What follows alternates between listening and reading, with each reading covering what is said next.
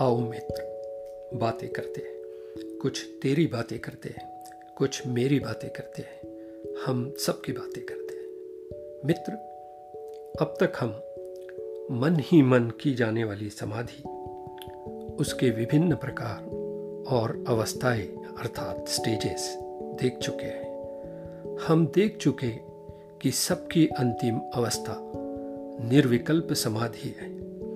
अब हम समाधि के उस पद्धति को समझने का प्रयास करेंगे जो मन के बाहर, बाहरी वस्तु पर ध्यान केंद्रित कर की जाती है। इस पद्धति का भी अंतिम ध्येय निर्विकल्प समाधि ही है। रतीव बाह्य देशे भी यस्मिन कस्मिश्यम वस्तुनि समाधिराध्यस्यन्मात्रात् नाम रूप पृथक कृति इस पद्धति में हम बाहरी वस्तु को हमारे सत्य स्वरूप, स्वयं प्रकाशित ब्रह्मांड से पृथक, अलग कर देखते हैं। मित्र, समाधि की अवस्था अप्रत्यक्ष रूप से अनुभव नहीं की जा सकती। इसका अनुभव प्रत्यक्ष रूप से ही होता है। यहाँ हम दृश्य रूपी बाह्य समाधि समझने का प्रयास करेंगे। मित्र, जब हम कोई भी वस्तु देखते हैं, उसके पाँच पहलू होते हैं।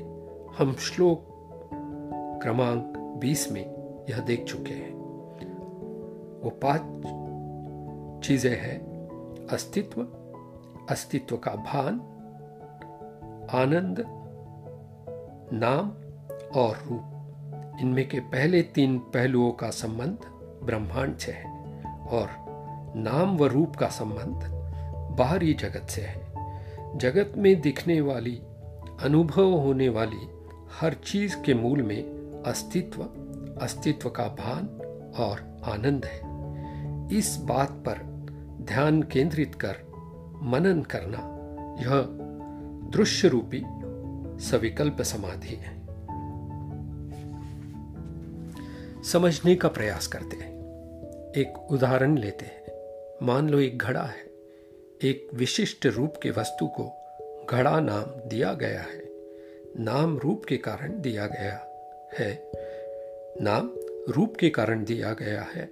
तब नाम को छोड़ रूप की ओर ध्यान देते हैं। रूप अर्थात फॉर्म मिट्टी से बना है। अब हम मिट्टी पर लक्ष्य केंद्रित करते हैं। इस तरह नाम और रूप से ध्यान हटाकर हम उस वस्तु के मूल तत्व तक जाने का प्रयास करते हैं। उसके आगे हम नहीं जा सकते और वह मूल तत्व ब्रह्मांड है और यही सब चीज़ों को अस्तित्व प्रदान करता है। इस तरह घड़ा है, पेड़ है, पर्वत है, यह है अर्थात अस्तित्व सब चीज़ों का मूल तत्व है और इस अस्तित्व का हर पल भान रखना, यही दृश्य रूपी समाधि की साधना है। किसी शिष्य ने गुरु चिन्मय आनंद से एक पेड़ की ओर इशारा कर पूछा, यह क्या है? गुरुदेव ने कहा, यह अस्तित्व है जिसने पेड़ का रूप धारण किया है। मित्र विचार करो, मनन करो, तुम्हारे आत्मिक शांति और संतोष की कामना के साथ। आज के लिए बस इतना ही।